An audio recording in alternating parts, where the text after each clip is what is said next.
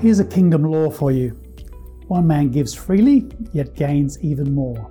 Another withholds unduly, but comes to poverty. In Proverbs 11:24. In the world, we are taught that if we are tight with our money, we'll get more.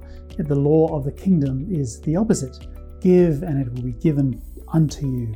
Withhold, and you will come to poverty.